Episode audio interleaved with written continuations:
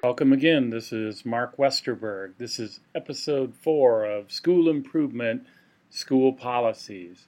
Well, today's a two for one. We're going to talk about students retaking class policy and senior final exam policy. Hopefully, both of these are already in place in your district. If they're not, I highly recommend you put these in. These do a lot of very simple things that should be standard among every school. So sit back and we're going to talk about senior exam policy and students retaking classes. Let's start with the retaking class policy. So a student who fails a class, especially a required, obviously has to retake it. Districts ought to incentivize students to retake it. So when they pass that class the second time, go back and change that F to a no credit so it doesn't hurt their GPA.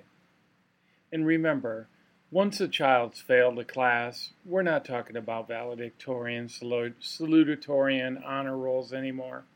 We're talking about just incentivizing the kid, help their GPA because they went back and did the right thing and passed it. If you're a semester or trimester school, kids repeat classes. In a trimester schedule, in particular, if you fail the first semester, or hopefully you're in a district where you set standards where you have to get a C or better to move on in Algebra 2A, hopefully you have a district like that where you set some standards. That student could go back and get a credit for that first trimester where they got a D, but then put in their grade when they retake it so that first grade doesn't hurt their GPA and the second grade helps it. But incentivizing kids to retake classes is really important. It's one of those things that these are kids who are struggling, and anything you can do that helps them in that regard is really beneficial, especially in ninth and 10th grade. You know, we're hoping that the light goes on for that kid at some point in their junior or senior year and they want to go do something. And they shouldn't have to live with those failing grades from when they were in ninth and 10th grade in required classes that really isn't what their career is going to be about. So you have an opportunity with this one to really make a difference with kids and take care of their GPAs. So if they fail a class and they retake it, the failure becomes a no credit, which doesn't affect their GPA if they pass the class but with a low grade because you have standards in place, which is a great thing, go back and make that class a credit instead of the low grade and let their new grade stand. And again, this is just something that will help kids. Talk now about seniors taking their final exams in their spring trimester or second semester of their senior year one of the things districts do, some have senior exams a week early, some have senior exams at the same time, which creates a lot of issues, and teachers are struggling to get in final grades for seniors because they sometimes have a bearing on graduation. Here's a policy that I think every district ought to put in place. Seniors on their final final exam, if you will, should be allowed to take the final exam optionally.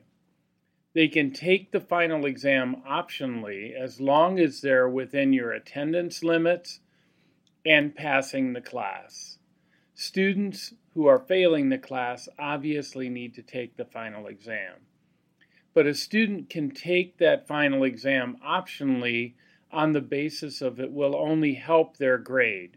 If they take it and it would hurt their grade, it doesn't get used. However, most seniors are going to opt out of taking the final exam if they can do so. It's a really important policy. The seniors' final exams are really not relevant at this point. All the important tests they took prior to January of their senior year ACT, SATs, GPAs got calculated at the end of the first semester or end of the second trimester that they're doing college applications with. it really does help the end of the year to work much better. For example, in the district I'm currently in, the seniors can earn that last three days of school off if they're here in attendance enough and if they're passing their classes. So it's kind of a senior incentive, but it also really helps with efficiency and getting things done at the end of the year with seniors who are already checked out with senioritis. So I would highly recommend districts look at a senior exam policy in their last semester where they take it on a it can only help them basis as long as they meet the criteria of be what I, what I would call good standing, where their attendance is under your limit, their behavior, and their grade is passing. If they meet that criteria, give them the option to not take it and just have their grade calculated with the marking periods.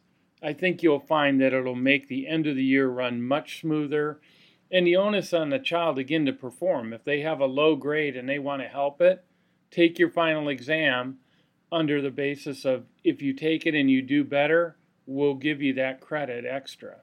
If you take it and you don't do any better or you do worse, we'll just say it didn't happen. So take that into consideration. I think you'll find it to be very useful, and I know your seniors will appreciate it. Thanks for listening. Please share this with your friends or anyone you'd like. And this is episode number four on school policy and school improvement. It's Mark Westerburg. Thank you very much.